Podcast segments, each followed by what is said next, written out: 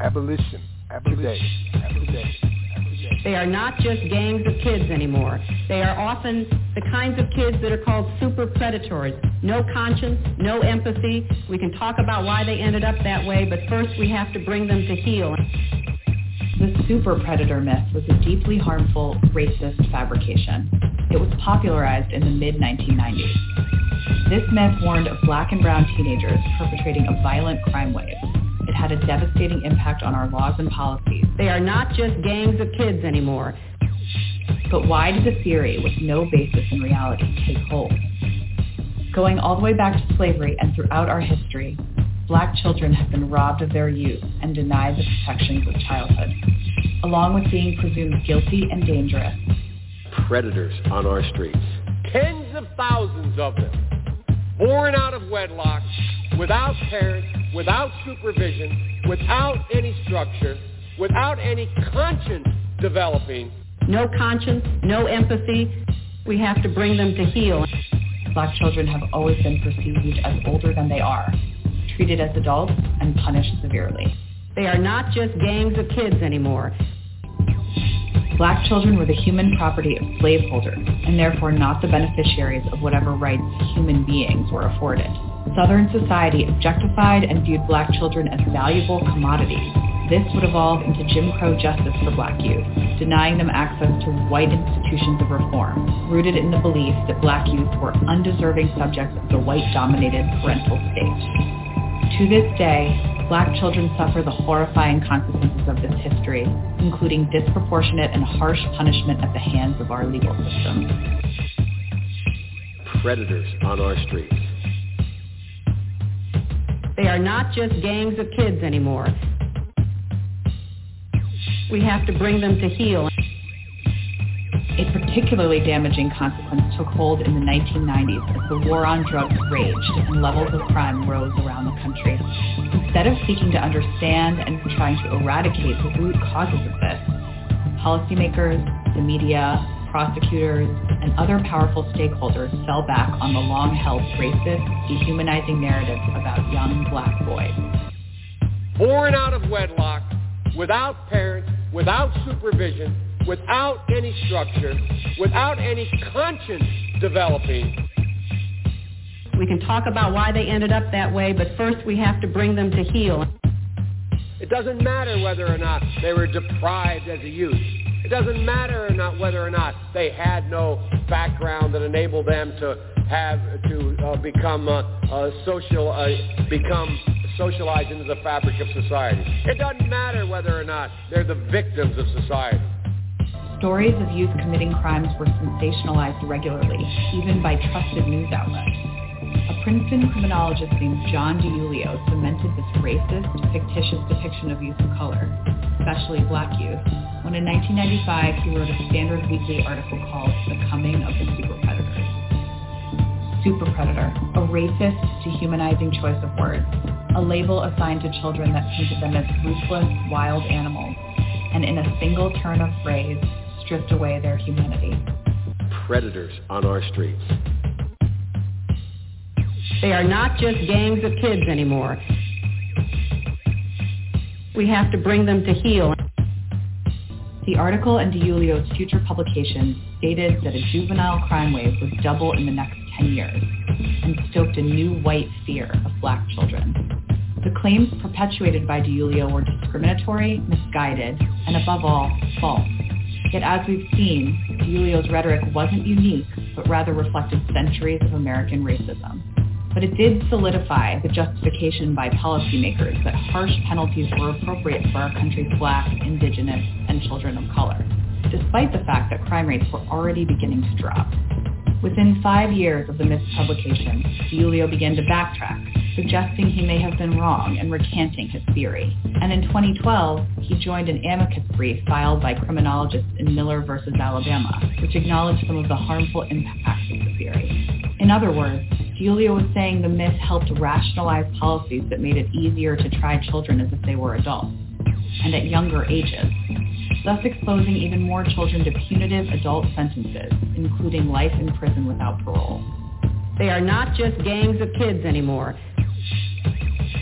We have to bring them to heel. In states without the death penalty, life without parole was the harshest available sentence for adults. And because of changes to policy in the 1990s, its imposition on children skyrocketed. Over 75% of the 2,800 children ever sentenced to life without parole in the United States were sentenced in the 1990s or later. And although many important reforms have been implemented to mitigate this damage, the human toll it took on the children of color who were disappeared from society because of it and on their families and communities is immeasurable. In order to repair the harm caused by this racist past and the super predator myth in particular, we must embark on a mission of truth-telling about its history and impact. And then we must work together to change policies and practices that fail to treat black children like children and continue to perpetuate harm against them. Abolition. Abolition. Abolition. Abolition. Abolition. You just heard what we call a Yusuf X. That was the Yusuf X super predators. That was, they were children confronting the super predator myth. It included Hillary Clinton's famous comment about super predators in her 1996 speech as well as Joe Biden's speech, Predators on Our Street, Streets in 1993, and that was accompanied by Massive Attack, Super Predators.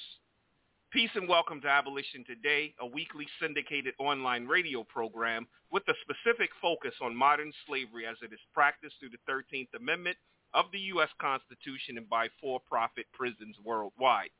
We air live every Sunday at 7 p.m. Eastern, 6 Central, 5 Mountain, and 4 Pacific.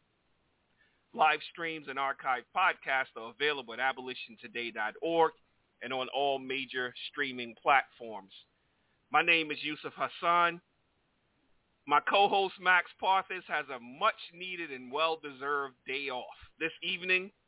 Uh, and in fact, with Max, I hope you out there, you know, having some good relaxation maybe uh, have your favorite libation next to you, and still tuned in, of course.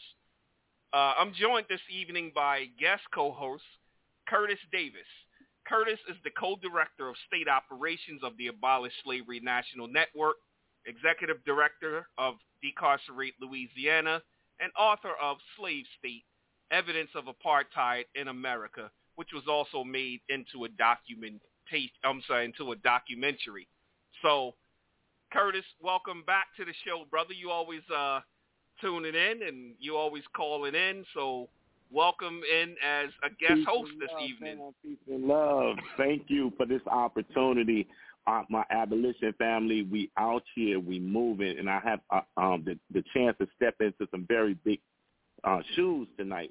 Max Parthas is um, a, a justice hero, a warrior for our causes with an encyclopedic knowledge of this issue. And it would be so Mm-hmm. nice to at least get him to get on the call later on tonight. Um, I brought some friends with me who um, were actually incarcerated from juvenile, 16-year-old. He stayed in prison for 30 years. Um, we'll introduce him later through the uh, question segment. But thank you for let me be on the show tonight, Yusuf. Um, hopefully I can do what needs to be done to do what we do. Oh, for sure. And you have the distinct honor of having stepped in place of both of us. You stood in for me, and now you're standing in for Max. Like no one has done that before. So you're the first one to have uh, basically uh, subbed in for both of us. So definitely grateful for having you. So let's get into get into it a little bit.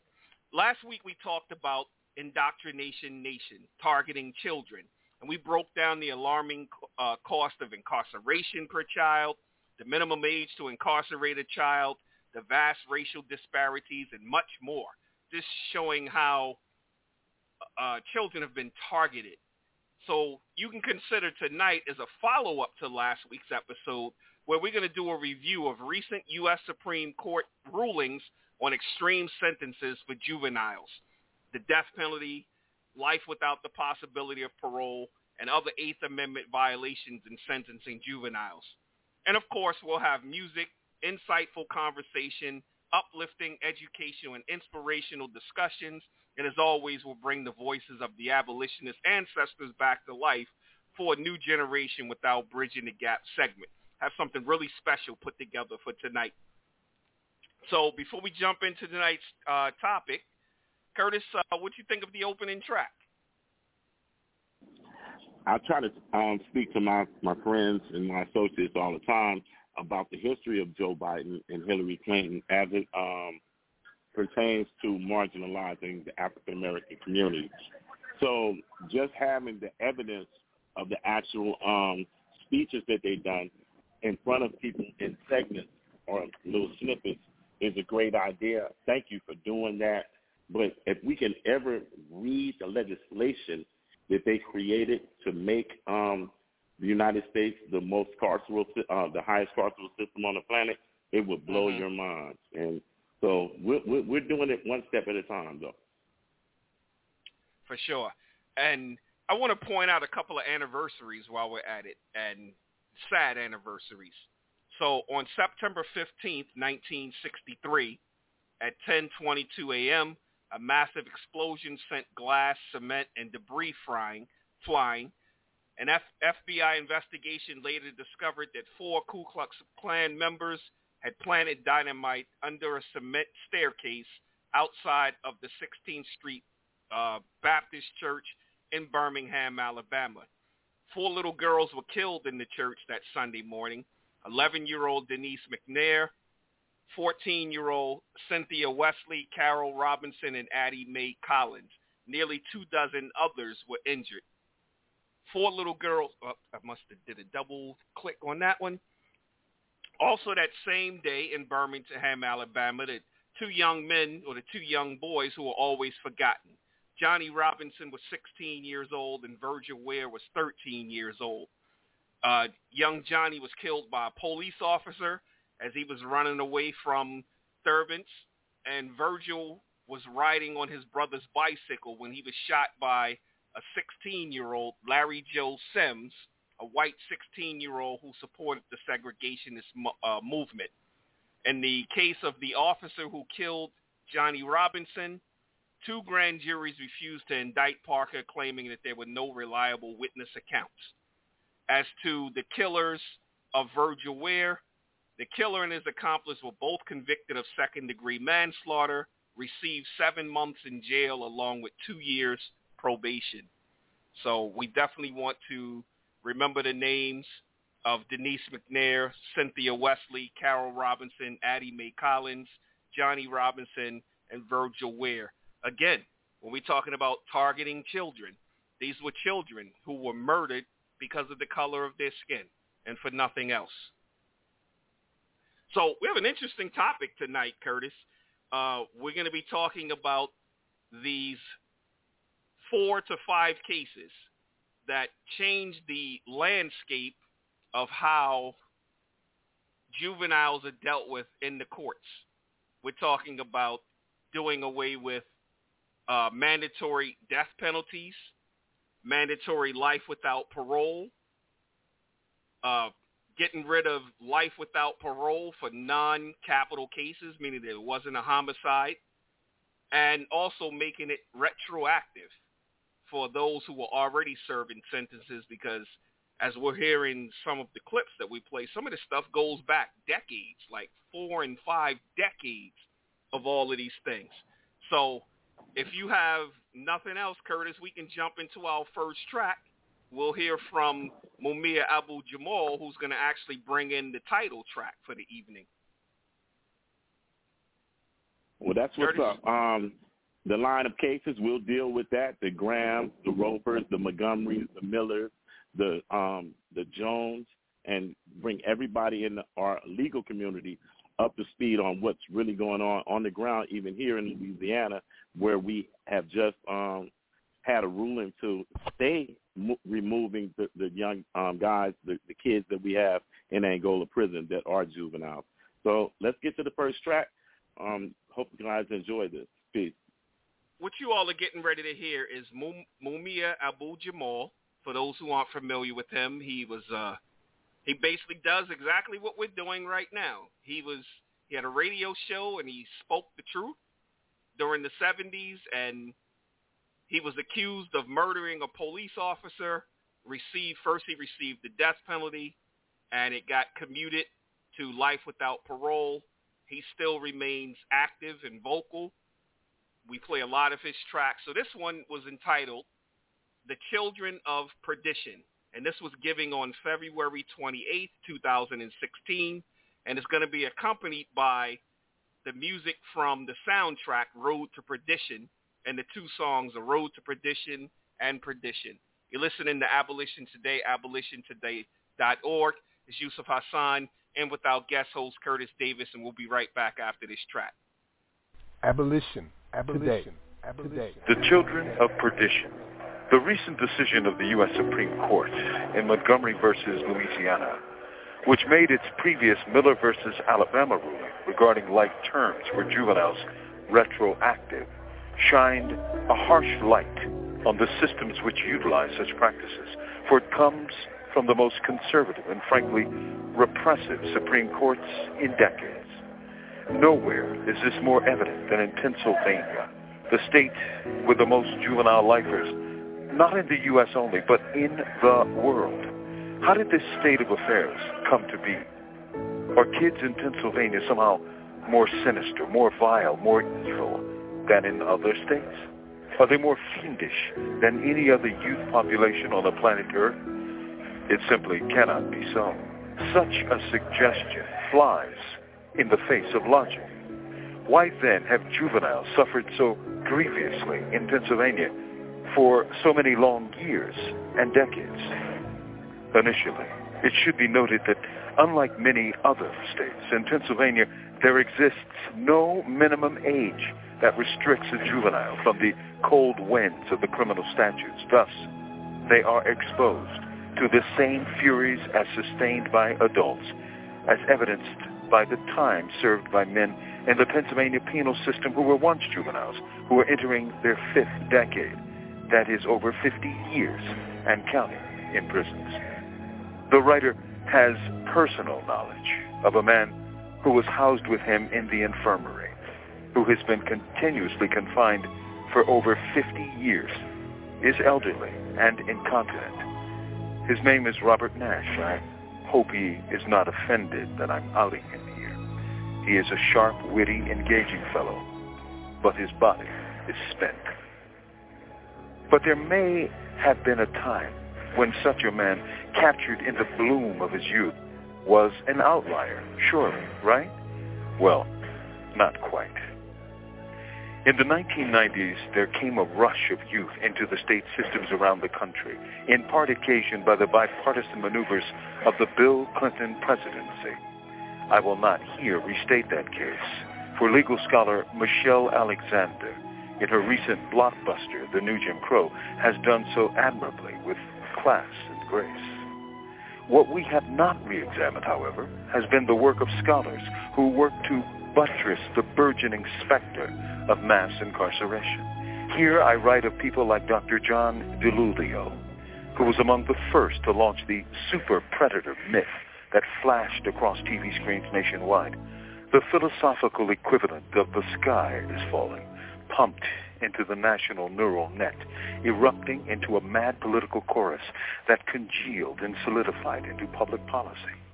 A policy of mass repression that targeted kids for decades, consigning them to rural holes of disorientation, disease, destruction, and death for decades. In a spectacular November 27, 1995 article in the Weekly Standard, the very title told the tale the coming of the super predators.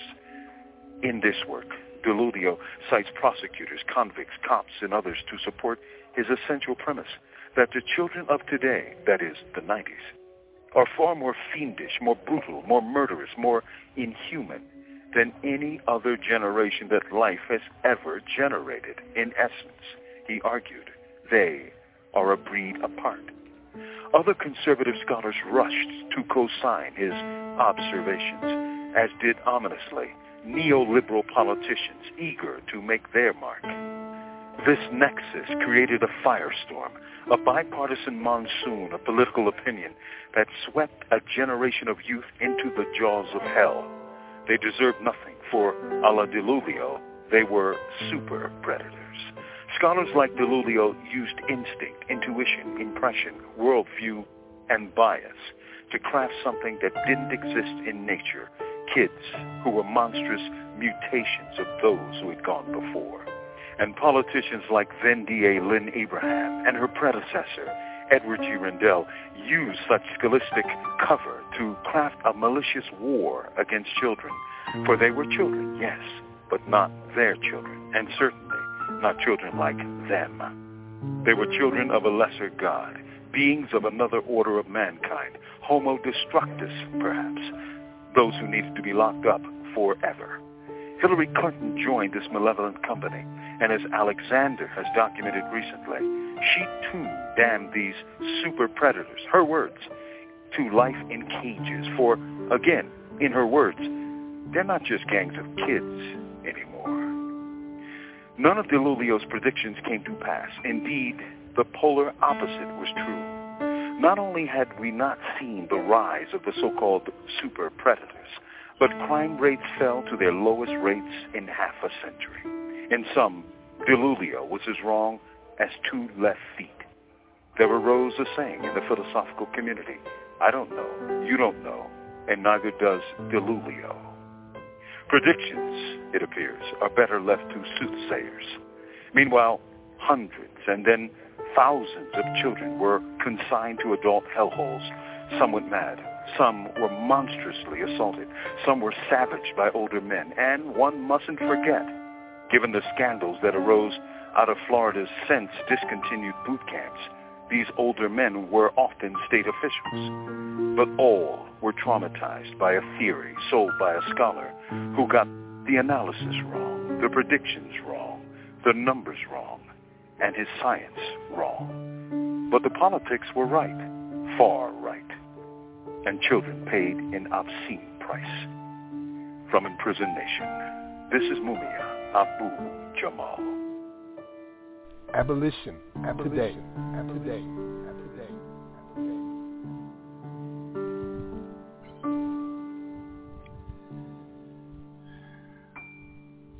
You just heard Mumia Abu Jamal speaking on the children of perdition, and that was accompanied by Road to Perdition and Perdition.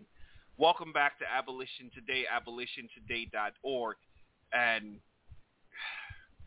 the way the brother just broke everything down there, Curtis, uh, I'm definitely open to hear I mean, your feedback on everything. Mumia is deep, man. Um, like I could listen to him all day. Of course, Mumia has um, endured long suffering. When you're inside of the cage, it's like when Muhammad went to the mountain or when Jesus was in the Garden of Gethsemane. It's Mhm. time for reflection, and you're looking out over the world. And um, in my 26-year experience at Angola Prison, um, being in the darkness, although extremely painful as it was, was an opportunity for my mind to develop and grow. And Mumia has shown the entire world. I'm talking about his intellectual prowess. And think about what um, the black community in particular has done to support the people that have destroyed our children. And that's been crazy. It's like, oh, you better support Hillary. You better support Biden. And I'm not trying to be um, saying who somebody should vote for, but politics is the art of forwarding your own agenda. And our people have been ravished by this criminal justice system, and particularly as it is root cause is slavery. This has always been about trying to make sure that a balance has been set since the Civil War to to um, put the Negro in his place, the traditional place that he's supposed to be at. And I know you you're going to talk about the history and the black codes and everything that came about continuing this type of line of legislation that will first of all attack our black boys because that is the, the um what they perceive as the major threat to continue white supremacy and um global dominance. You know, something that I forgot to mention from the opening track. She said something really powerful in there when she said 75% of people currently serving or those sentenced to life without parole as juveniles, 75% occurred in the 1990s to present. and you that's, know, that's major. Bill Clinton took office in 1992, and it stayed in Right. there eight years. You know, Right. he doubled the prison population in just eight years, where it had taken America to get that um, um, 800 and some odd thousand within 200 years. In eight years, it's not a person, family that I don't. I mean, somebody has been affected right around all of us. So this is a big deal situation that we need to um, make clear to everybody. Right. And so when we look at the history, so we have 2005 Roper versus Simmons.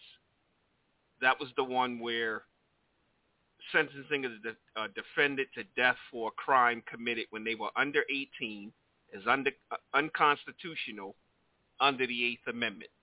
Basically saying it's cruel and unusual punishment to sentence a juvenile to death. And As then we started talking about the development of their their brains and so forth. Exactly. ahead. We're gonna hear we're gonna hear a really good breakdown of that in the later track. You know, we just Yes, want to mention the the four. It really should be five cases. Four cases are going to be talked about because of the time of when these cases were were uh, decided and when the audio was created. Uh, there's Graham versus Florida. That's 2010. This is where they also called it an Eighth Amendment violation for a juvenile being sentenced to life without parole for non-capital cases. That they were literally out there sentencing children to life without the possibility of parole, and it wasn't even a homicide. And many of these cases, well, I'm not going to say many. I didn't really get all of the stats on that, but there were large numbers of cases where, because of the three strikes or other things, where it was simple things. There's there's uh, one guy where he he stole a jacket for about 150 bucks, and he ended up getting a life sentence, life without the possibility of parole. So Graham versus Florida said, yeah, you can't do that. You can't do that. One of the biggest things, is, is flight from an officer. If you run away, you understand what I'm saying? They they consider Uh-huh. that a violent crime here, so it can be um, your third strike. Yeah, just they used to call it they used to call it Drapetomania. the, the the the runaway slave syndrome. you know, of course, it's quite it's it's only a natural reaction to run. Like nobody's gonna say, "Oh yeah, put me in cuffs." It's a natural inclination to run, and so that becomes a violent crime just for running away. wow. So Miller versus Alabama, and we're going to hear that one a lot tonight because Miller versus Alabama really uh, upset the apple cart within the system. That was decided in 2012, and that's where no juvenile may face a mandatory sentence of life imprisonment without the possibility of parole, no matter how serious the crime. So that even extended it a little further and then Montgomery versus Louisiana on your turf in 2016, they made it retroactive to include uh, all of those who had been previously sentenced. And then we get into Jones versus Mississippi in 2021, where there was this determination where before they could sentence sentence them to life without parole, they were to have a hearing. And there were many courts that weren't giving them the hearings. And so the court said that the discretionary system, sentencing system is both constitutionally necessary and constitutionally sufficient. So we'll we'll talk about that later on as the discussion goes forward. One thing that I wanted to point out from when uh, Mumia was speaking, Mumia mentioned that Pennsylvania, remember that speech that he gave was at 2016. As of now, Michigan now has the highest or has the most children serving life without parole. Also, 28 U.S. states have banned sentencing children to life without parole, but Michigan has it. And they say racial disparities for this population in Michigan are starker than they are nationally. It says while black children make up 16% of Michigan's child population, 70% of the children sentenced to life without parole are black in Michigan. And that's above the national average. The national average is about 60%, which is still extremely high for the number of... That's above the South African average, not just the right. national average. That can't right. happen by happenstance. That has to be a design. You so know, let's get then, to it, um, brother. You. Yeah, then there's a lot of delay in the resentencing because people have been resentenced, and I know you have a friend that's going to be calling in. He was resentenced based on Miller, but in Michigan, you have 40 people who were sentenced to mandatory life without parole. They've been waiting over seven years to get their hearing, and they say 80% of those waiting are people of color. Then you have 44 Wow. Who still have their cases pending. So you can add that to the 40. So now that's 84 people still waiting for relief. And they say uh, Michigan had a case called People versus Parks, which follows the Miller and Montgomery rulings. They still have 273 people waiting for relief from that. And again, 80% of them are black, Curtis. Don't you know I know? Man. So um, we could probably get into our next track um, before we go a little too deep. And let um, let the scholars speak. What do you think? We can because this is where the next person that we're going to hear speak, she's going to break down the four cases. So the next person you all are going to hear from is Marsha Levick. She's the Deputy Director and Chief Counsel of the Juvenile Law Center. And this is part of a webinar that was given based on the Miller decision or in light of the Miller decision. And she will break down these five cases that we're talking about. So we want to jump into that. Marsha Levick, Deputy Director and Chief Counsel, Juvenile Law Center. This is part one of it. It's an hour long for the, the webinar, but I took about 10 minutes of it. So here's the first segment of it. You're listening to Abolition Today, abolitiontoday.org with Yusuf Hassan and guest co-host Curtis Davis. We'll be right back. Abolition. Abolition. Today. We have now had four cases out of the United States Supreme Court since 2005 in which the court has addressed extreme and harsh sentencing of children prosecuted and convicted in the adult criminal justice system. All of these cases have relied upon a foundation of science, both behavioral science, psychological research, as well as uh, increasingly an, an, awareness and consideration of neuroscience and the more uh, nascent brain imaging and scans that I think many of us are very familiar with uh, that are also teaching us important uh, scientific facts about the adolescent brain uh, and in fact its continuing development into the early 20s. In 2005, the Supreme Court decided Roper versus Simmons.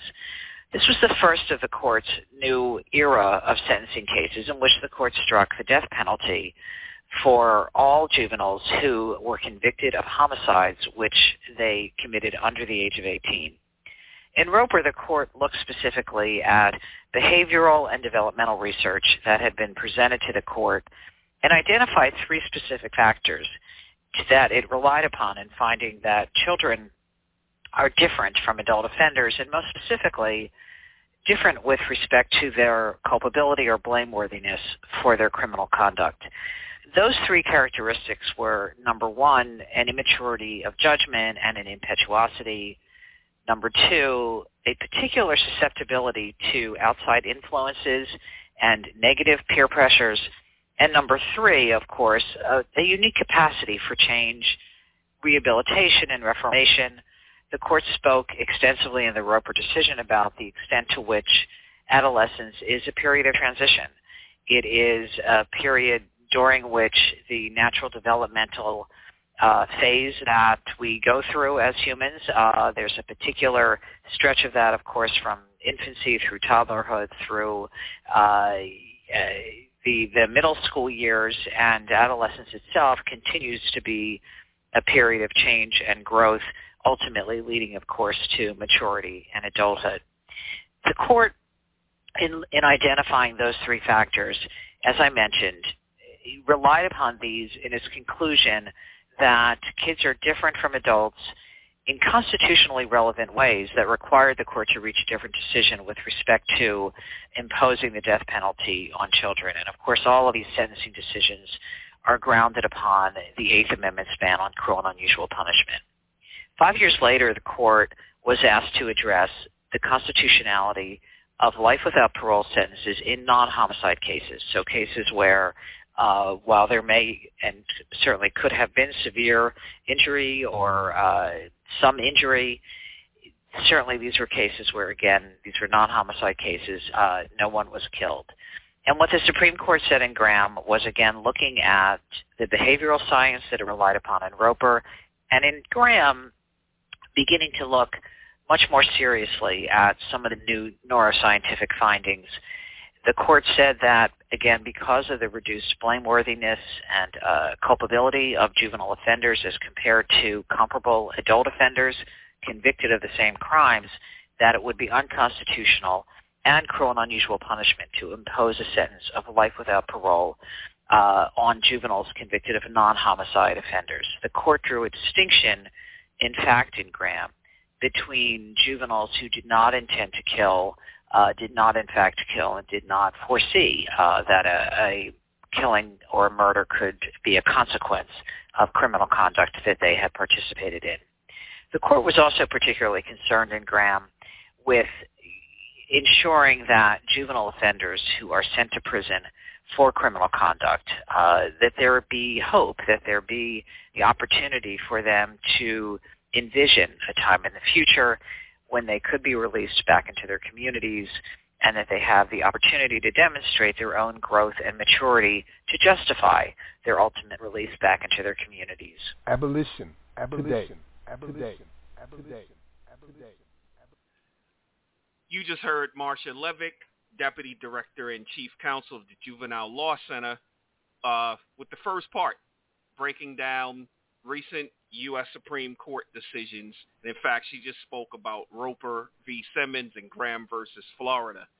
And it's, it's, it's really ironic that it took the U.S. Supreme Court to determine kids are different from adults.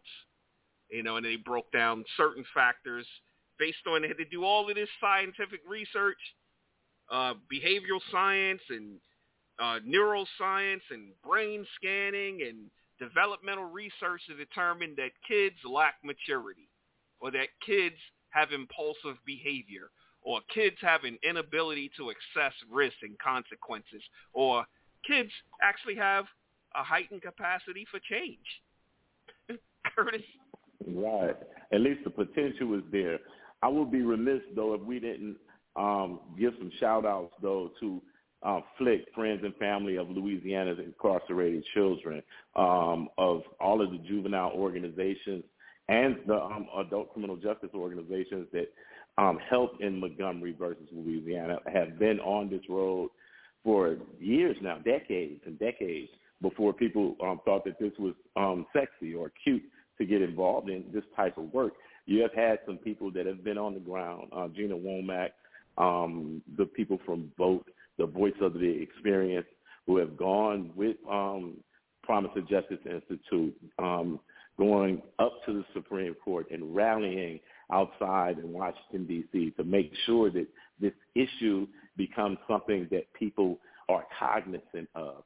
So that being said, yeah, when I was in Angola, um, Yusuf, the guys that were juveniles um, were really, really being uh, becoming more and more mature as they develop their cases, as they spend time in the law libraries, as they started doing the work of grown ass people. Because lawyers go to school for eight years, Yusuf, and then these kids barely have even came out of junior high school and having to litigate this level of um, of um, legal jurisprudence. So yeah, I'm glad that we get a chance to kind of break it down to those of us who have been out here going to work every day at the Rite Aid, at the Popeyes chicken place or whatever, and this is uh, that are oblivious to the fact that we have so um, much of a draconian criminal justice system here in the United States of America, and we are the only people that can change it. Uh, you, they say, voice of the people, right?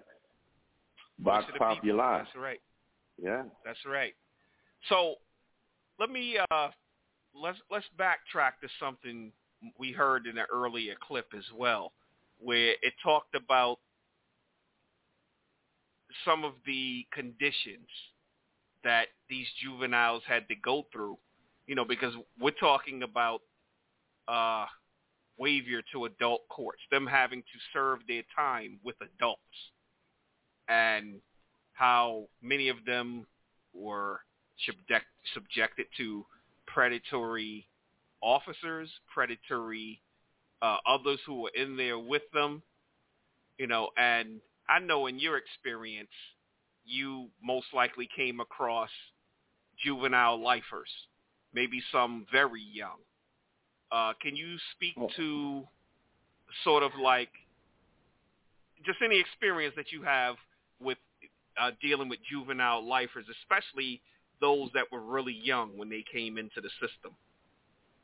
Definitely. Um, Angola in the 1990s was considered the bloodiest prison in the nation.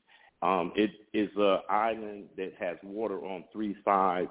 It's um, a place where you send people to die.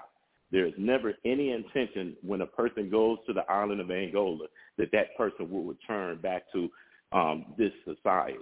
So this is like um, Devil's Island from uh, ancient France. So when you get here, people are primitive. There's no um, educational system at that time. There's no developmental self-improvement system.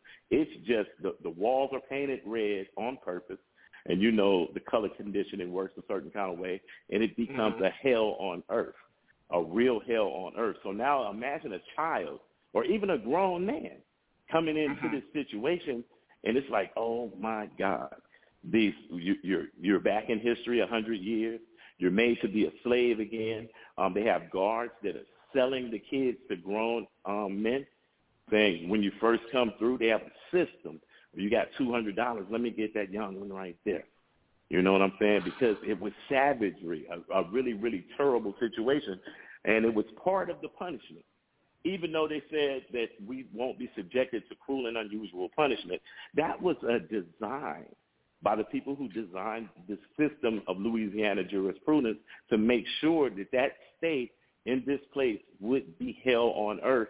Hence, we have an ecclesiastic jurisprudence here in Louisiana, while the rest of the country has counties and common law.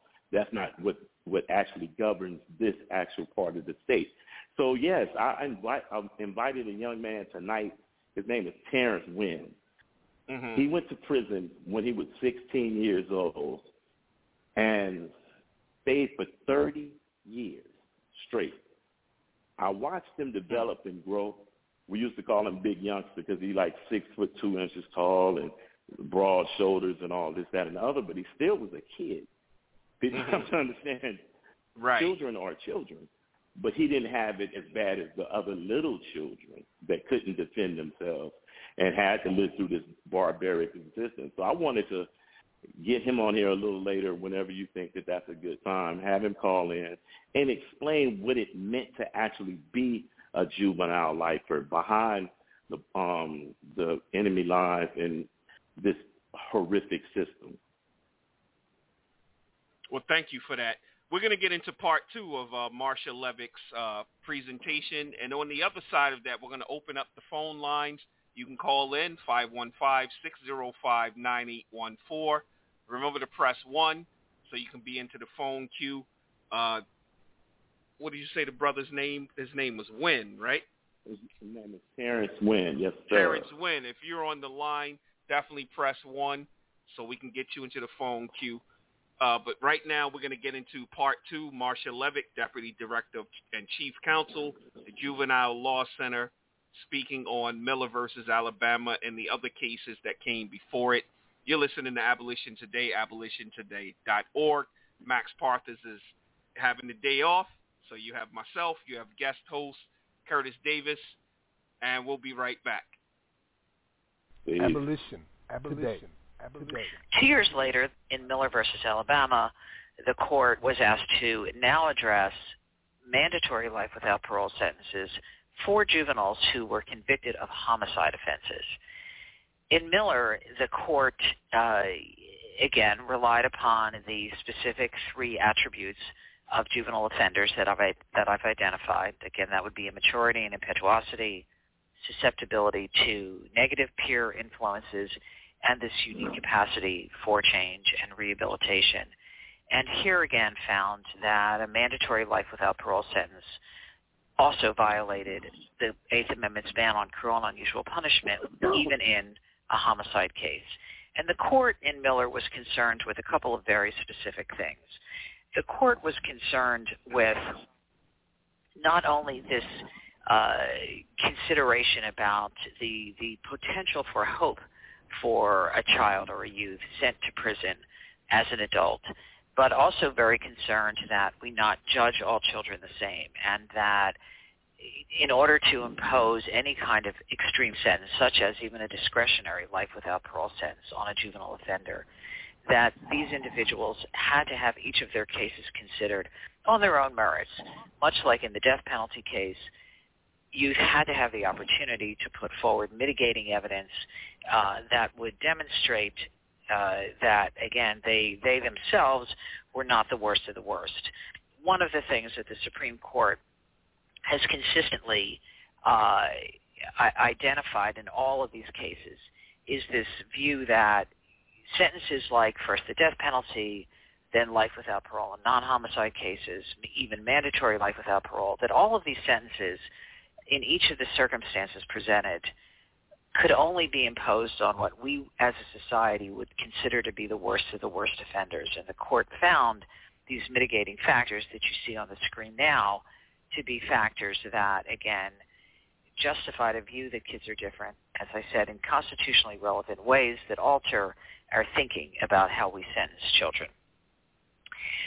When the court, uh, as, as Sarah explained, when the court decided the Miller decision, um, while I think many across the country assumed uh, that Miller would in fact uh, be retroactive, it turned out that there was a significant amount of disagreement among state courts about whether or not it was retroactive. And this meant that some of the aspects of the Miller decision were in a sense, essentially left in a kind of limbo about how states should confront sentencing of juveniles uh, who had been serving life without parole sentences, mandatory life without parole sentences, in many instances for decades. So what you see on your screen now are the Miller factors. And these are factors that were identified by Justice Kagan in her majority opinion, in which she said that courts at a minimum in going forward and in choosing whether or not to impose a, a discretionary life without parole sentence on a juvenile would have to consider, of course, the youth's age, would have to look at the youth family and home environment. The court talked about the degree to which um, kids can't control the home environments in which they grow up in. These can often be abusive uh, or disruptive or dysfunctional home environments, and that, that that can have an effect on a child or youth's ability uh, to make mature judgments and to make informed judgments about the kind of conduct uh, and experiences that they end up engaging in. Of course, the court was concerned about the circumstances of the offense, and here the court is also looking at the degree of involvement. Was the child directly involved, for example, in the killing that occurred? Was the child a bystander? Was the child a uh, driving the car, driving the getaway car? uh, did the child leave the scene of the, the crime before the murder was actually committed, uh, but had participated in some underlying criminal conduct? Uh, the court felt that all of that should be looked at uh, under this category of circumstances of offense. Possibility of rehabilitation, of course, is critical to the court's thinking about the circumstances under which such a sentence could be imposed. And the court was also concerned with the realization that many youth who are involved in the criminal justice system really lack the adult capacity or competency uh, to both assist their counsel, but also to navigate the criminal justice system, to navigate a police interrogation, to protect their own rights during a police interrogation, to understand uh, the kinds of issues that come up in considering whether or not to negotiate a plea agreement. So these were the, the core factors that the court identified in Miller. And in identifying these factors, what the court said in Miller is that we as a society uh, should only be imposing even a discretionary life without parole sentence in only the rarest and most uncommon of circumstances. So in Miller, the court really laid the groundwork uh, for for thinking about a, a, essentially a fairly small sliver of the juvenile offender population uh, who might get such a sentence in the future or of course ultimately now who would be currently serving such a sentence and whether or not that sentence could be reimposed. Abolition. Abolition. Abolition. Abolition. You just heard Marsha Levick, Deputy Director and Chief Counsel of the Juvenile Law Center, speaking on the Miller factors. Welcome back to Abolition Today, abolitiontoday.org, with Yusuf Hassan and guest co-host Curtis Davis she really broke it down right there, and I think I could summarize it in just a couple of words. She, in essence, told Joe Biden to shut the hell up when he started talking about it doesn't matter about their family, it doesn't matter about this, and it doesn't matter about that, all that stuff that we heard him saying in the opening track. Well, the U.S. Supreme Court in Miller just basically said, no, you got it wrong. These are kids. We have to treat them like kids and we have to analyze what's going on in the mind and the psyche of a child. Curtis? Yes, sir. And it just seems like um, it's amazing that our society hadn't reached that level of civility until um, 2016. That's ridiculous, as a matter of fact. And not to mention that they're going back on those promises from the Supreme Court. We'll get an opportunity to talk about that. But um, you said you would open the line up for some callers. I will. Just I give me one to, um, second. We're going to enumerate okay. the Miller factors right before we jump into that. Uh, so, yes, again, sir. the courts must now consider age, family and home environment, circumstances of the offense, possibility of rehabilitation, capacity, competency, uh, competency, gee, to assist counsel and navigate the criminal justice system. That's very important because adults get railroaded. So you can imagine a child, how easily they can be railroaded through the system. So all of these factors have to be taken into account. Uh, yes, yeah, so go ahead. You can uh, bring in uh, Terrence Wynn. I know you have him on your end. Brother Terrence, are you there? Oh, one second. Curtis probably has to do the flip over the lines while we're waiting to, for him to bring them in. I just want to mention the minimum age of juvenile may be waived to adult court because this is something that wasn't uh, covered in any of the tracks. So when we talk about waiver to adult court, the since the 1920s, only only 10 states allowed juveniles to uh, be waived to adult court. So I should say back in the 20s. Today, all states allow certain juvenile offenders to be waived to adult court.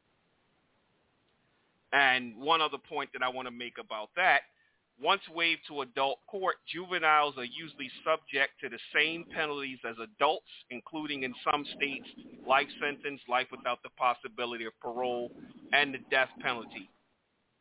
And one last point, minimum age of juvenile may, may be waived by adult uh, waived to adult court by state. Uh, age 15 is New Mexico.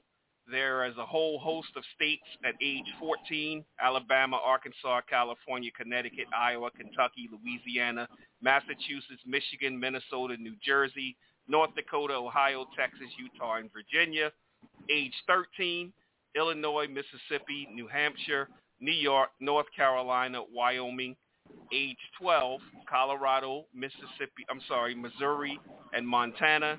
Age 10, Kansas and Vermont and no minimum age specified are all the states that I haven't mentioned, Alaska, Arizona, Delaware. Too many to mention, but you will be able to find all of this information that you hear on the program on our Abolition Today uh, Facebook page. So, Curtis, you ready? The land of the free, home of the brave, where we send our children uh, to prison forever. That's uh, that's amazing.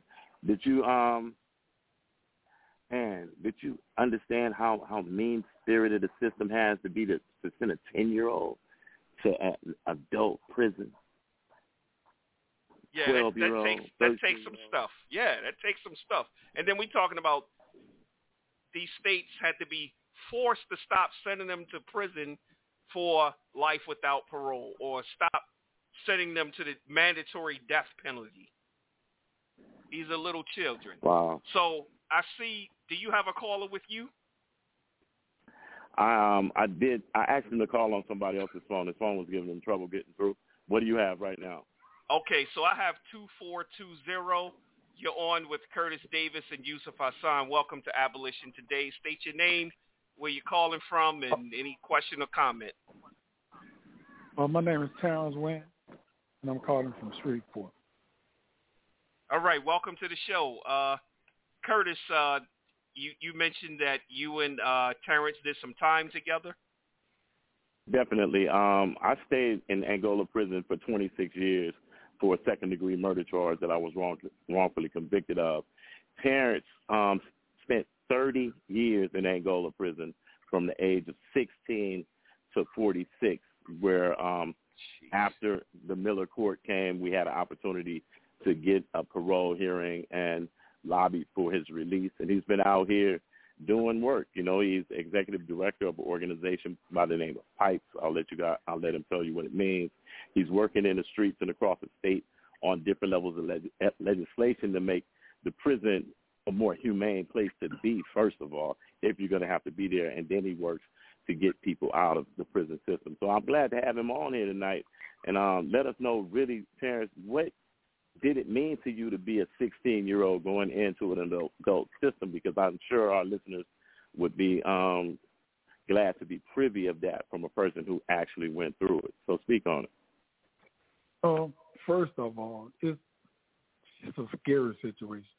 It's a it's a real real scary situation because you're coming out of. I was in school at the time that that I was going that I went to prison, so you know, you don't know what you don't know what to expect.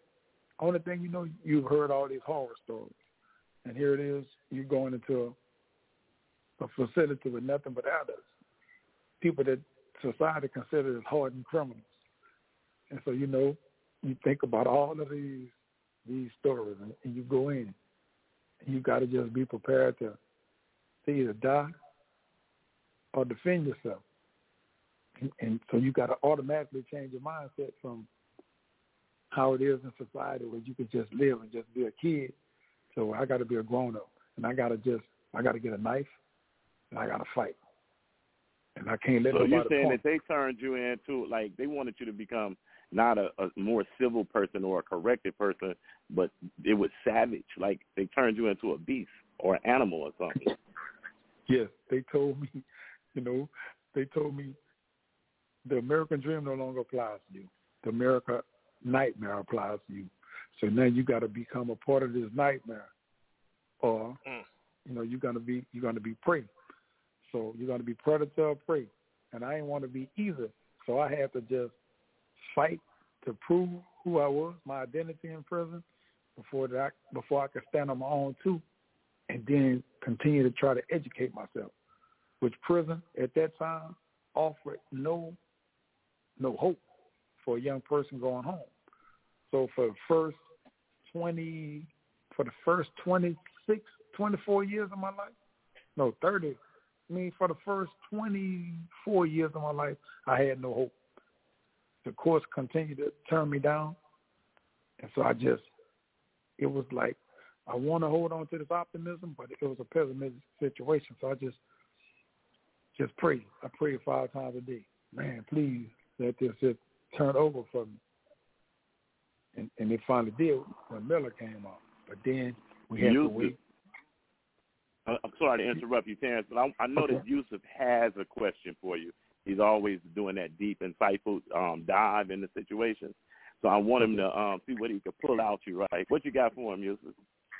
You know, I, I was really, you know, deep into what he was saying. Uh, so I'd like to go over the Miller factors with you. Did you hear me mention the Miller factors area earlier? Yes, yes sir. And of course, uh, everything is totally up to you what you want to share, what you don't want to share. But when they start talking about age, so you were 16 at the time, and Yes, uh, the family and home environment, you know, circumstances of the offense. So when you, well, I should say, let me let me change my question.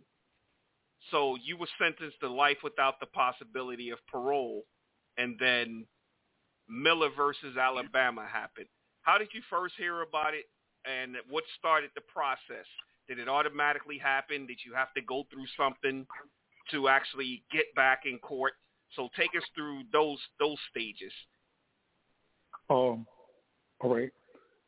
While while in Angola, we kind of like after the Roper situation, Mm-hmm. the ju- the juvenile, which people got to understand, were Roper. Roper actually opened the doors for Miller. Roper was a case about not letting juveniles down with their vote.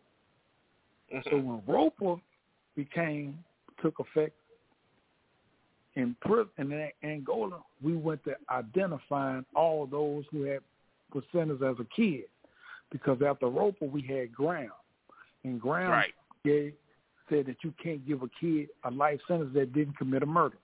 and so from Graham Miller came into effect, but now we done established ourselves to be these 200 guys that was kids, actual kids at the time. So now, now we got the hope, and now we're starting to meet with one another. So when the Miller decision came about, initially we was all gonna meet up in the education building, which is uh, the place that you visit in Angola, in the main prison. Mm-hmm. But the count happened. So what each and every one of us did that was in the main prison, we asked the guys in, man, we need to put this TV on CNN until we hear this decision. So we put the TV on CNN and we didn't move until the decision was read. So after the decision, you can just hear celebration all over. So when the count cleared, the doors opened, and all of us ran out and hugged one another. And every, some of us was crying. And then we all went up to the education building and we sat down because the guys up there recorded it. And we sat down and looked at it again and again and again. And the hope was there. And we knew that we was going to have a chance to walk out. Right. And so at that Mhm. time, it wasn't retroactive yet, right? No. And No. then, and, and that hadn't come that hadn't come into the conversation yet. then it came into the conversation and we was like, Oh man. Oh man and then it finally became retroactive in twenty sixteen. right. And so when that That's Montgomery versus Louis, Louisiana dropped, now I can only Yeah. imagine, you know, what went through, uh, you know, the halls there at that point. it was like, man, we got it. But then, you know, the decision, it was really kind of shady because Montgomery was the guy that had a, a murder on the on the police, and so we know that Louisiana ain't finna let him go. So they made it a little harder for us. Plus, how the ruling was read, so they we knowing that they ain't finna give us a responsive verdict. So we like, man, what these people gonna do, man? We don't want them to legislate it because we know it's gonna be a parole situation.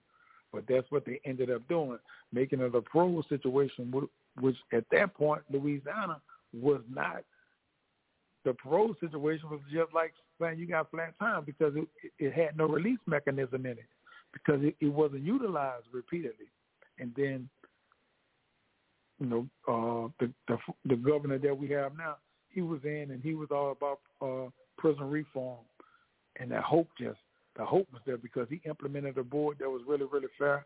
So the legislators passed this 25 years. You know, you do 25 years before you eligible for parole. You got to go this this long without a write up. You got to have these here factors in place so that you can be awarded a chance of going home. So everybody went to getting themselves together, like, and we went to looking out for one another, saying, "Look, bro, leave all that stuff alone. If you want to go home." And so we just became our brother's keeper. Wow. and um, I, I was there to witness that. And on on top of that, parents, I came home in 2016. I had the honor of working with the Justice Reinvestment Act with Vote and Southern Poverty Law Center to get the legislation um, on the books to make sure that you guys had the opportunity to come home. A lot of people were saying, "Wait, 25 years too long." I'm saying, "Well, right now it's forever." So let's let's get something on the books so that yeah. our brothers and sisters can have an opportunity to taste freedom again. And I'm glad you're out here doing the positive work that you've been doing, man. And it just shows us that um, the potential is there, that, that our children can grow into greatness, to be able to be responsible members of society and excel a whole lot of people that's just been out here in the, in the world and in the way. What you got for me, Yusuf? So I want us to take a quick music break, and on the other side, we can continue the conversation. So we want to jump into this track. It's called Five Things You Didn't Know About Black Children During Slavery. This is uh, by Walter B. Hoy II on behalf of the Atlantic Black Star. And it's going to be followed up by a track that you sent me, Curtis. Uh, Keith Wallace, Death to All Slave Catchers. You're listening to Abolition Today, abolitiontoday.org with Yusuf Hassan and guest co-host Curtis Davis. And on the phone with us right now is Terrence Wynn, who was sentenced as a juvenile to life without the possibility of parole at the age of 16, and Miller versus Alabama and Montgomery versus Louisiana brought the brother home. So we'll listen to this track, take this quick music break, and we'll be back on the other side. Abolition. Abolition. Here are five things you didn't know about black children during slavery. Number one, black children were fed like pigs. Because there were often many babies to be fed, they were fed out of troughs. Children fed like pigs out of troughs and being supplied sparingly invariably fight and quarrel with one another over their meals. Their food often lacked nutritional value and led to malnutrition. Number two, even children's games were oppressive. In the common game hide and switch, one child would hide a switch, which is a branch cut from a tree commonly used for whippings. And whoever found it first would then chase the others in an attempt to whip them. Number three, children were often forced to have sex. The more enslaved people an owner had, the wealthier he was. Therefore, children were often forced to have sex in order to procreate. They were also used as sex slaves. Childbearing started around the age of 13, and by 20, the women slaves would be expected to have four or five children. Number four, ages at which children were required to work varied.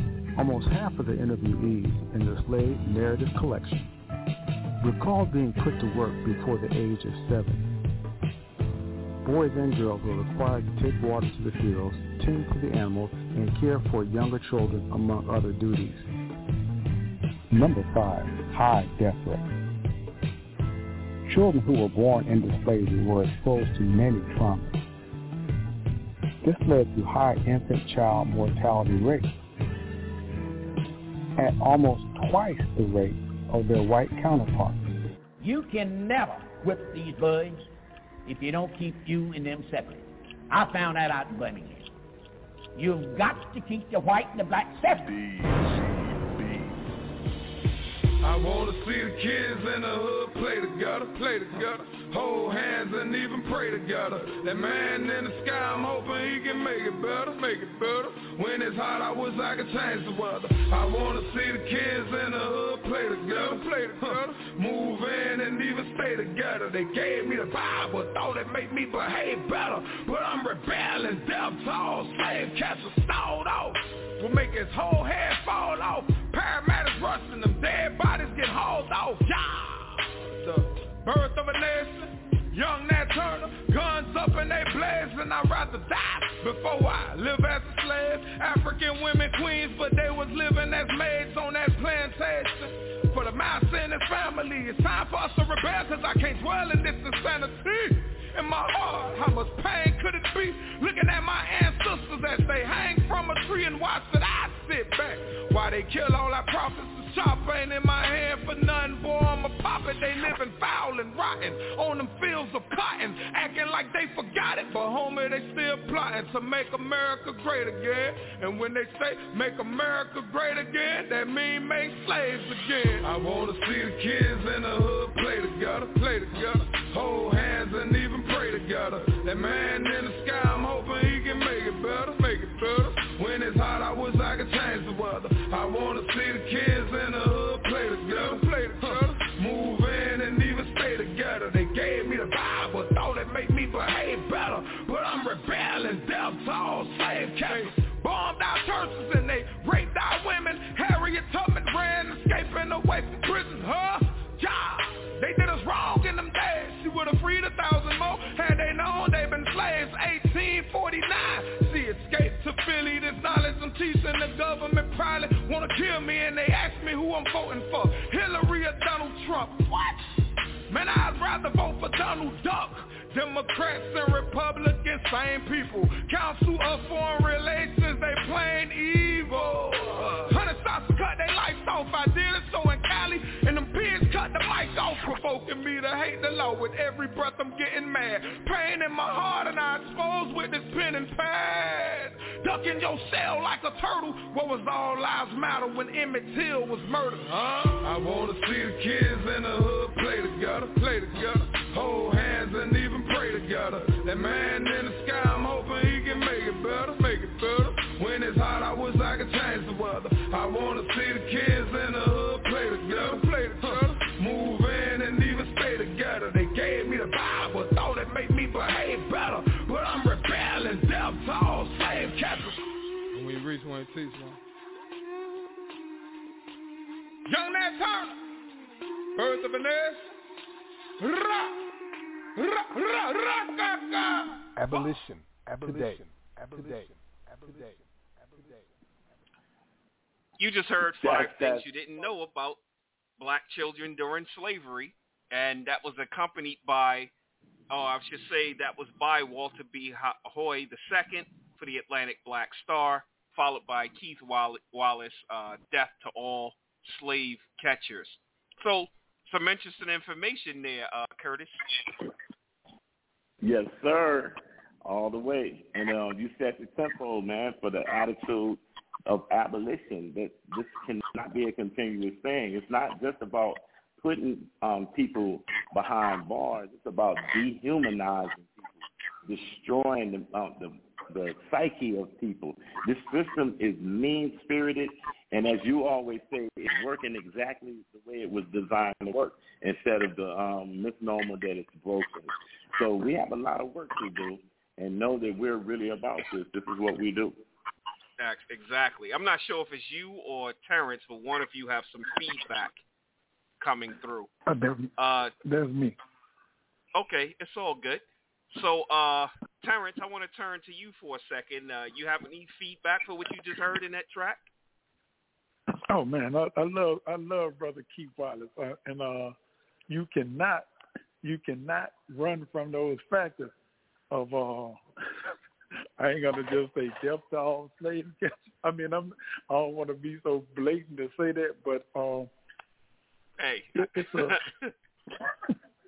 yeah, I can know understand from your standpoint. I, I I get why you can't say it. You know, I get it. yes, because we know who the, we know who the slave catchers are in this day and time. Right. So um, it's a uh, but it's a beautiful a beautiful song, and it's it's what people kind of like feel. We at least need to say death to that system of slave catchers. And that's where You know. slavery abolition comes in. So I'd like to turn the conversation to uh, to the track itself when it talks about the five things you didn't know about slavery. And one thing that we do here on the program is always make we connect the dots because many people think uh, the 13th Amendment abolished slavery and then there are no badges and incidents or remnants of slavery still happening, things that are still going on. So you spent 30 years in Angola.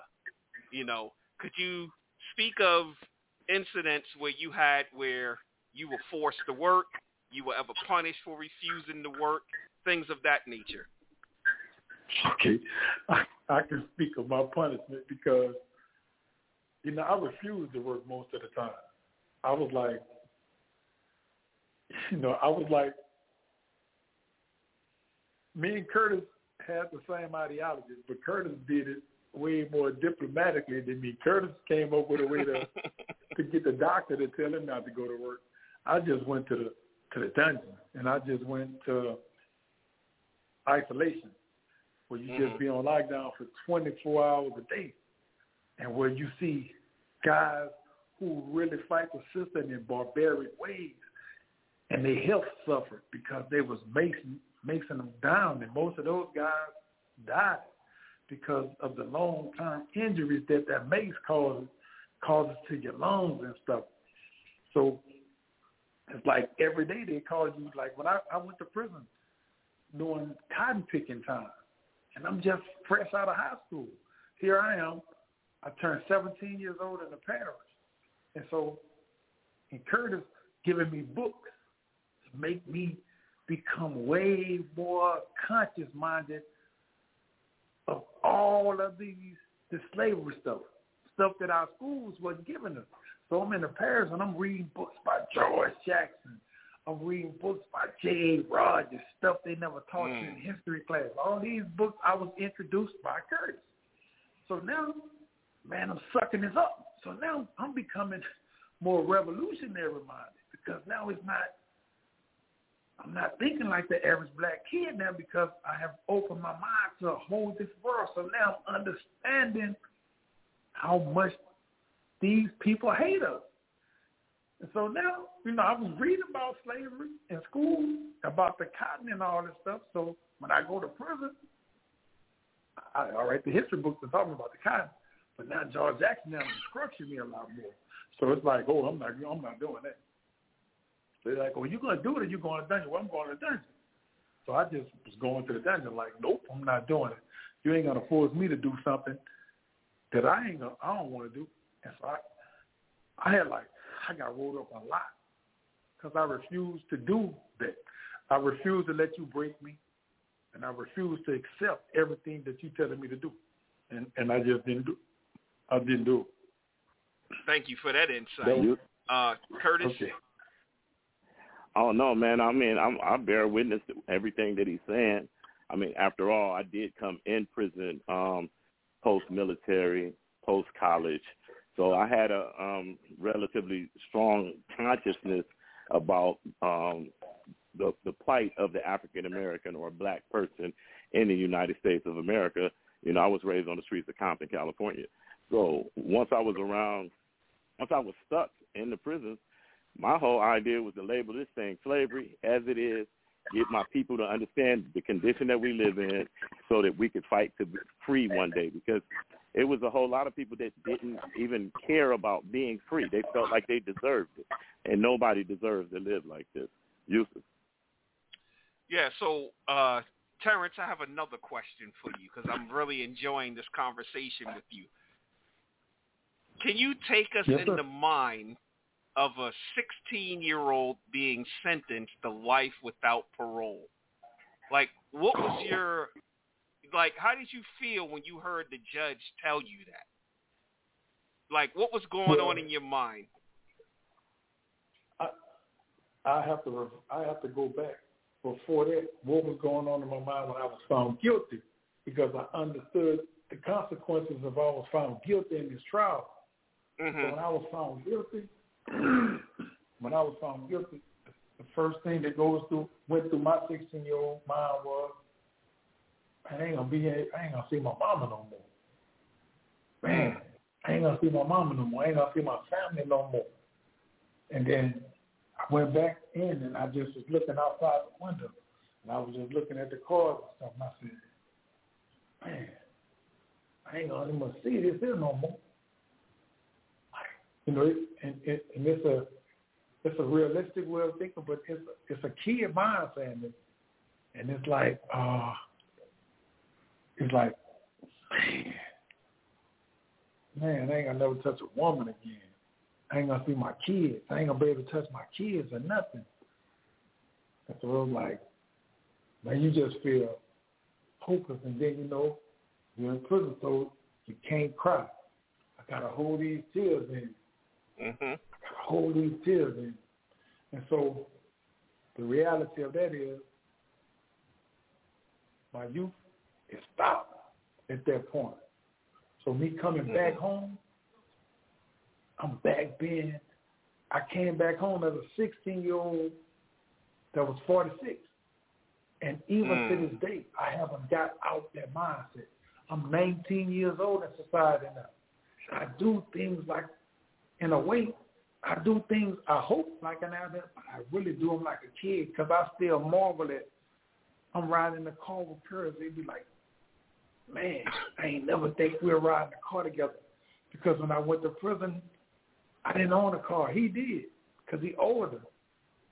I didn't own it. Even though I own cars now, I still, I'm fascinated by this.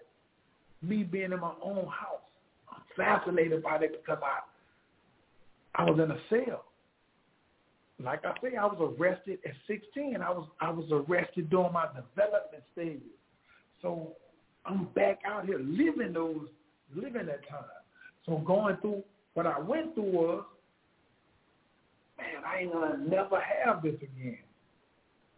I gotta go in here and I gotta just be a man. And I can't. and it's a different type of man because it's not the man that a kid that never went to prison is me going to the prom, me uh, me going to college, me getting my first car through my parents, me learning how to be a responsible person through society. Through I'm not that. I'm in prison. Responsibilities are not that in prison. In prison, I don't have to pay no bills. Everything is told to me. Everything is, is structured for me. So I got a different way of seeing life. I got a different code of life because it's not like the average kid. So you see a 49-year-old man out there, and I tell women this, you can't really see us the way you see a person that's never been in prison because we got immaturity that he's going to be way more mature with because he's never went where we went to. And then my emotions had to be cut off. So you telling the kid to, man, don't cry. Man, you can't love them now. You got to stop loving them. You got to let them go. When you walking out that building shed with your family, the people that love you, spending their time to come see you, don't look back at them. Keep walking. Mm-hmm. Keep your head straight. And so now I got to become subhuman. So now I become a slave to my emotions because all of that's cut off. I got to cut off. I can't feel what everybody else has to feel because if I feel it, it's going to kill me. It's going to make me contemplate suicide because I can't, I can't get it. I can't fully hold it. I can't fully love a woman like I want to love a woman. Only thing I can do is spend a little time with her and imagine how it is to just be with her. Imagine how it is to be her man, even though she's saying I'm her man. But I can't really feel it because I'm in prison. Mm-hmm. And I'm thinking of this as a as a as a man, me as a kid, and I'm going through this because people leaving me because I'm in prison. They're not growing with me like they like they was growing with me. They're now growing apart from me. They're getting other friends, and I'm holding on to those memories. And people like, Terrence, I got different memories now. And that's like, right. damn, you heard me saying that. But it's like that's the truth. Like my girlfriend. You know, I'd have been with other men. That's it. I can't remember us doing this. I'd be like, damn, women's supposed to remember that. And tell you down there, people I'd have been with. You know, Hey, brother Terrence, you got people calling in asking um about your schooling. Did, did you have any late year schooling opportunities while you were in Angola? Um, can you speak to that briefly before we um get into brother Max Parthas? I, I know he wants to ask you a question or two. Okay. Yes, I, I, I got a chance to get my GED. I got a chance to go on and get a, a culinary degree, which is a trade, but you know you got to study for it.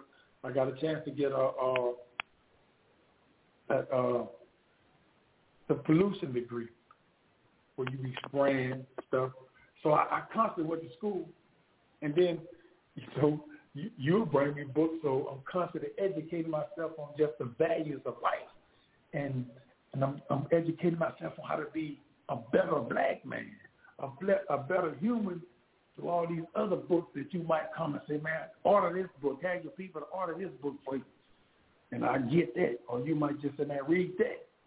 So, I, you know, so that's what my life became, me just educating myself every single day because I didn't want to be like the, man, when you go and go and you see men slumped over, men that refuse to look white people in the eyes, but they'll kill you. I never wanted to be like them. So I educated myself. I constantly educated myself. I got the, the formal paperwork and I got the paperwork that don't nobody know about as a black man just trying to build himself. Wow, that's, that's what's deep. up.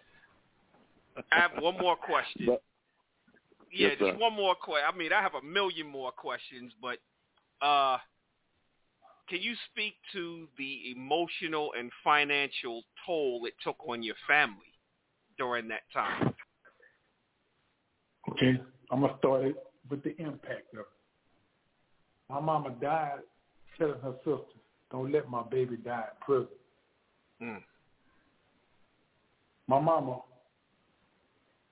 uh, like, I'm, I'm sorry, I'm kind of like getting emotional about this, but like, It's totally, it's before- totally fine, uh, brother. I get it. Like a month before my mom died, my mama came visiting her, my brother, my aunt and stuff. My mama was so so fragile. I asked my brother, away from my mom, I said, bro, why you brought up to see see? And he said, uh, man, she said she had to come see her baby, man. So she passed right after, probably like two weeks after that my mama fell getting on the bus coming up and she could she could no, no, no longer walk on her own. She she was on a stroller.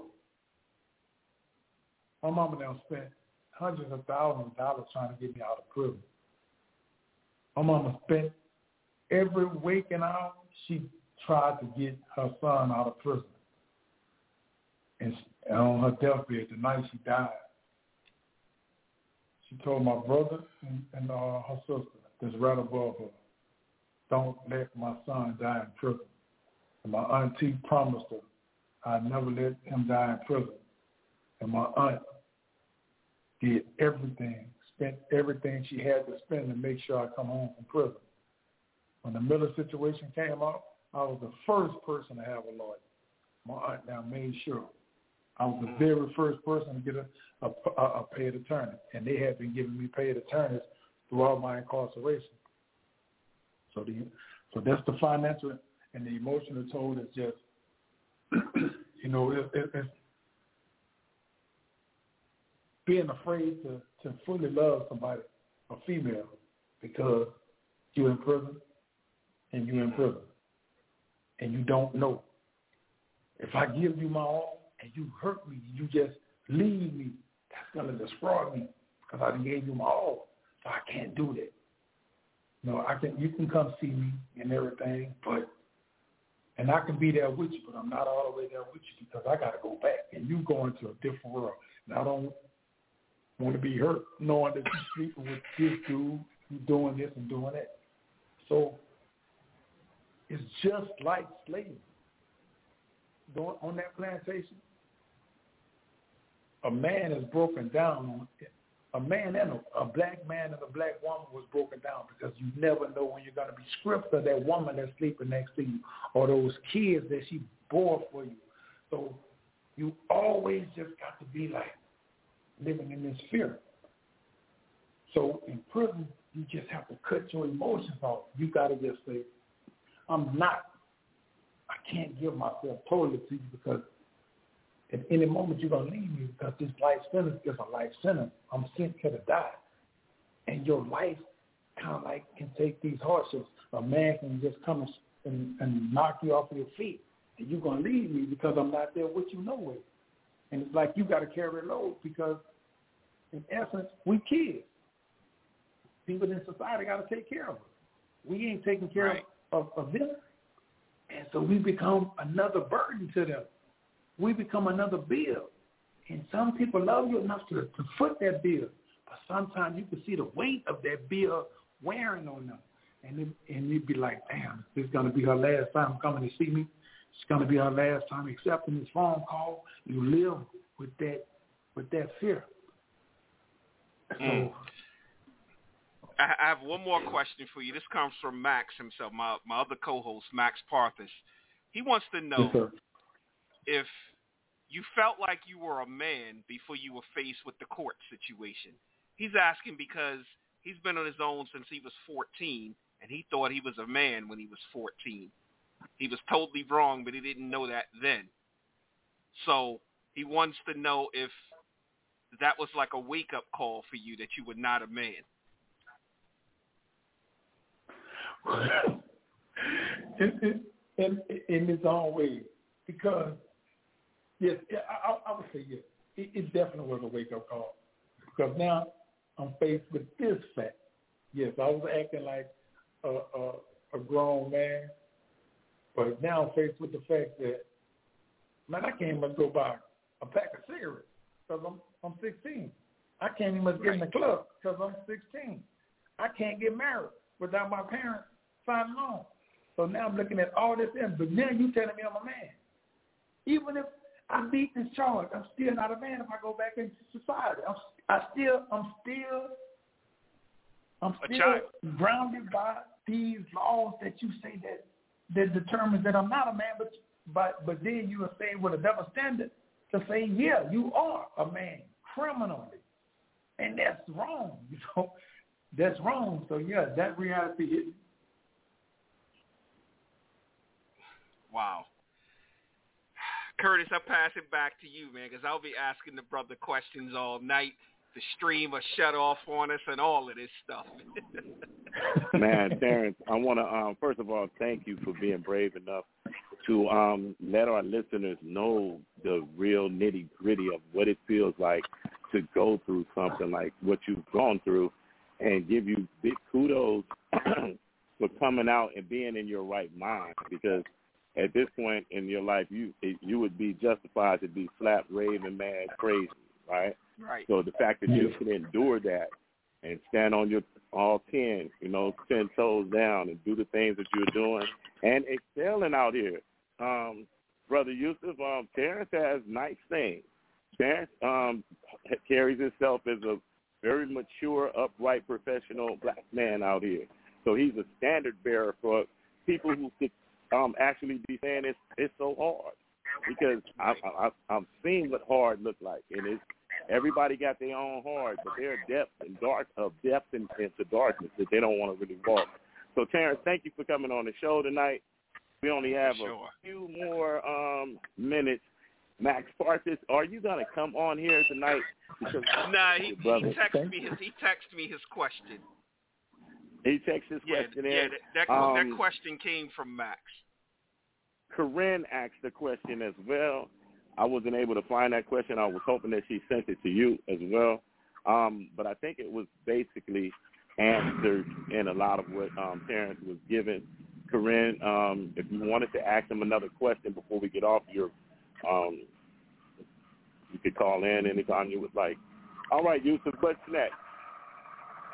So, uh, is he still with us? Okay. I'm still here. Uh, yeah. Uh, just anything that you have going on, any organizations you're part of, if you want to give out the information, so how people can reach out and if you want to assist, if somebody wants to offer you a job, anything, you know, uh, just any information that you want to share with the listening audience. All right. I have a, an organization called PIPES, which stands for Priorities, Intentions, and Practical Exchanges. We have a website called Pipes with the number four change.org. So you can always contact me there. My uh my Facebook is T E E W I N N. My Instagram is Street underscore educated. I don't know my Twitter and all that, but those wait, are, you said see see you have that southern twang. So did you say street or screet? oh, yeah, okay, street S T R E E T. I ain't gonna get okay. it right. so, Thank you, brother. Yeah, so, and um, um, I'll be going to uh, speak before the United Nations in Switzerland, October the 10th through the 19th, about prison conditions, racial disparity, racial discrimination, and solitary confinement in prisons. And we're trying to change those conditions. So this will be the second time that I'm going to, to Geneva, Switzerland, to speak before for, before the United Nations. You know, so my organization here, we're doing what we can to stop the conditions of prisons. And uh, an organization that we partner with yesterday filed a, a lawsuit to end the, the slavery practices of field work in uh, prisons in Louisiana. Well, throughout the country, but we filed in Louisiana for Louisiana. So, and that's like in conjunction with what Curtis is doing. We're trying to change the Louisiana Constitution to, to take the slavery clause off. So we're doing it to stop the hard labor of field work for free in prison. So um, those are a few things that we're doing. Applaud you so much for that, brother. Uh, keep up the great work. Thank you for coming in. We're definitely going to have you back in the future. You know, this is a great conversation. We just unfortunately ran out of time, but thank you so much and wishing you the best in all of your endeavors. Make sure everyone goes to check that out, pipes4change.org, and that's the number four. Pipes, as in a lead pipe, pipes4change.org. There's also a donation button there too, so make sure y'all send a donation their way as well. So, Curtis, this is the time when we kind of like get into our closing comments. Uh, it was a great, yes, great sir. episode, man. Uh, it was already great, and then uh, Brother Terrence just took it to another level when it got to that point, man, because I had no idea we were going to be getting that this evening. Yes, sir, and that'll be in our archives for people that For really sure. want to understand case studies on um, the conditioning, and the subjective reasoning of the um, juvenile going through um, the Louisiana criminal justice system, as well as any other condition of slavery that you they might find themselves in. It's traumatizing. It's a crime against humanity. It was a crime against humanity in the 1800s, and it's a crime against humanity now. So we have a lot of work to do at the Abolish Slavery National Network at all of our um, more than 15 states that have legislation legislation or is about to have legislation to change the um, slavery exception clause because this is not just about mass incarceration, people. It's about the conditions of being property. So that's why you could be allowed to be um, beaten and um, women going without hygienic care or men that are pushed to their limits in the fields, sometimes working 15 to 16 hours a day until they, they just get sick and die. This is the fight that we're fighting, and we're so glad to have Terrence here to give his testimony of what he had to deal through, um, with the loss of his mother, the missed opportunities at romance, the fact that he couldn't um, be a productive person in the lives of his people and was just um, having them throw money into a abyss to try to get him back to safety or freedom. And Yusuf, it's been a great night. Thank you and Max for allowing me once again to participate in the hottest show on abolition um, in the world, Abolition Today. And so with that, I'll give you the mic. Peace. Peace, brother. You did an excellent job. It was just excellent conversation. Uh, it's so much more information to share. Most of the information is going to be on our Abolition Today page. You'll find all the cases, uh, Roper v. Simmons, Graham v. Florida, Miller versus Alabama, Montgomery versus Louisiana, Jones versus Mississippi. All of that will be up on the page as well as some other information that we didn't get the opportunity to get into tonight because I wanted us to stay sort of like on a one-track mind this evening just to strictly stick towards this topic of the uh, the juvenile lifers. Uh, and we see, you know, they were labeled the children of perdition. And thankfully, uh, that Miller decision, decision came out. You see, you've heard a firsthand account of uh, what happened. Like, it was just so great hearing that. Like, their mindset inside when Roper first happened. That just gave them some hope. It didn't even apply to them, but it just gave them some hope, like saying, wow, there's an opportunity for something coming. And then Graham hit, and they're like, oh, man, we really got a chance. And then when Miller hit, that's when the big celebration went on, although it wasn't even retroactive at the point, just the mere fact that it happened. And that opened the door for them. So it was just great having him call in and share that with us. So thank you again, Curtis. Thank you again, Brother Terrence, for calling in. Uh, we want to get into our closing comments, or we did our closing comments. We want to thank our sponsors and partners, Jailhouse Lawyers Speak, the I Am We Ubuntu Prison Advocacy Network, Samer Urge, that's Quakers Uplifting Racial Justice, the Paul Cuffe Abolitionist Center, Prismatic Dreams, and the Abolish Slavery National Network. Remember to subscribe to our YouTube channel. That's youtube.com slash abolition today. You definitely want to check out that abolitionist music playlist. It's better than any playlist out there. You also want to go to our Facebook page. That's Abolition Today. And on Twitter, we are at Abolition Today, the number one. And remember, Abolition Today is available not only at abolitiontoday.org, but on all major podcast platforms. Also follow the Abolish Slavery National Network. They're at Abolish, or I'm sorry, at Abolition Nation on all platforms. Remember to join the movement at abolishslavery.us to become part of the solution. Final announcements. We have Tales from the Plantation hosted by Samuel Nathaniel Brown. Uh, it, he did a his latest episode was this past Wednesday. You definitely want to check out that conversation. Uh, he's every Wednesday at 7 p.m. Eastern, 6 Central, 5 Mountain, and 4 Pacific, right here on the Abolition Today platform. We have something very special tonight for the Bridging the Gap. Normally when we do the Bridging the Gap, we play something from the ancestors first, and then we follow that up with something from the present. But this week we're going to reverse the order. So I have a poem called Outcast by Xavier McElrath Bay he wrote this when he was 16 years old, serving life without the possibility of parole, and he was in solitary confinement. He was resentenced after the Miller decision, or after the Miller decision. And fast forward, October 1st, 2023, he will become the executive director of the Campaign for Fair Sentencing of Youth. We also have a track from a woman by the name of Comfort Williams. So it's as seen through the eyes of Comfort Williams. It's a vocal rendition of a story that's mentioned in the life of Frederick Douglass. It's through the eyes of Comfort Washington. She was born a slave, or she was born enslaved.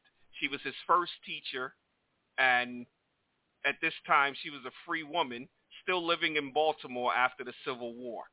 This tribute to Frederick Douglass from a performance by noted R&B and session singer Joyce D was written and produced by New York City singer-songwriter Kevin Kane. Kevin's acoustic guitar and string bass is matched with these heart-wrenching vocals and tied together by jazz violinist, violin, violinist Jim Nolet's soaring accompaniment. So you're going to really enjoy that. And so next Sunday, we'll play one of our classic from the archives because myself, Max, Curtis, and other ASNN members will be attending the Congressional Black Caucus in Washington. The slavery abolitionists are coming. The slavery abolitionists are coming. So yes, the slavery abolitionists will be in Washington, D.C. We'll be back live, God willing, on September on I'm sorry, October 1st with another masterclass on slavery abolition. So until then, think about abolition today. Peace and blessings be upon you all. Abolition, abolition, abolition. Today. We are the nobodies, the outcasts, the forsaken, and the other labels that society has created for us. Nevertheless, we are people of genius with diverse talents and mental abilities, and no stigma or classification can restrain this. For from the depths of this pit ascends the rawness of reality, and unlike Descartes, with his voluntary doubt, I think, therefore I am, we are forced to rediscover the truths of life. I'm conscious, therefore I think I am. For every prisoner eventually learns about the nature of non-being. He knows what is meant to exist and yet not exist, all at the same time. Therefore, thinking does not make existence self-evident. It only implies the possibility of it. He can think himself dead to the world, as many would have him, or he can, by thinking otherwise, declare his existence through the actualization of his potentials.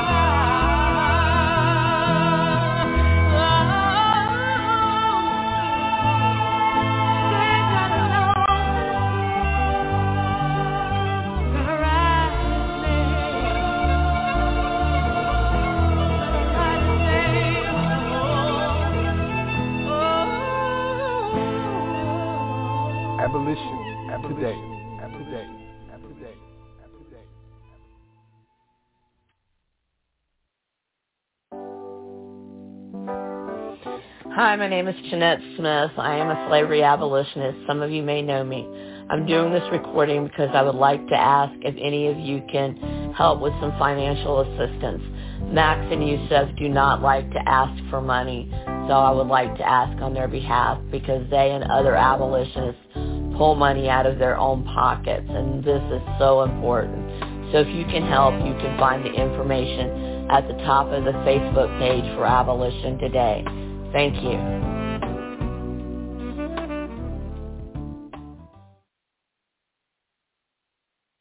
If we'd known you all were going to be this much trouble, we would have picked our own fucking cotton. Abolition. Abolition. Today. Abolition. Abolition. Abolition.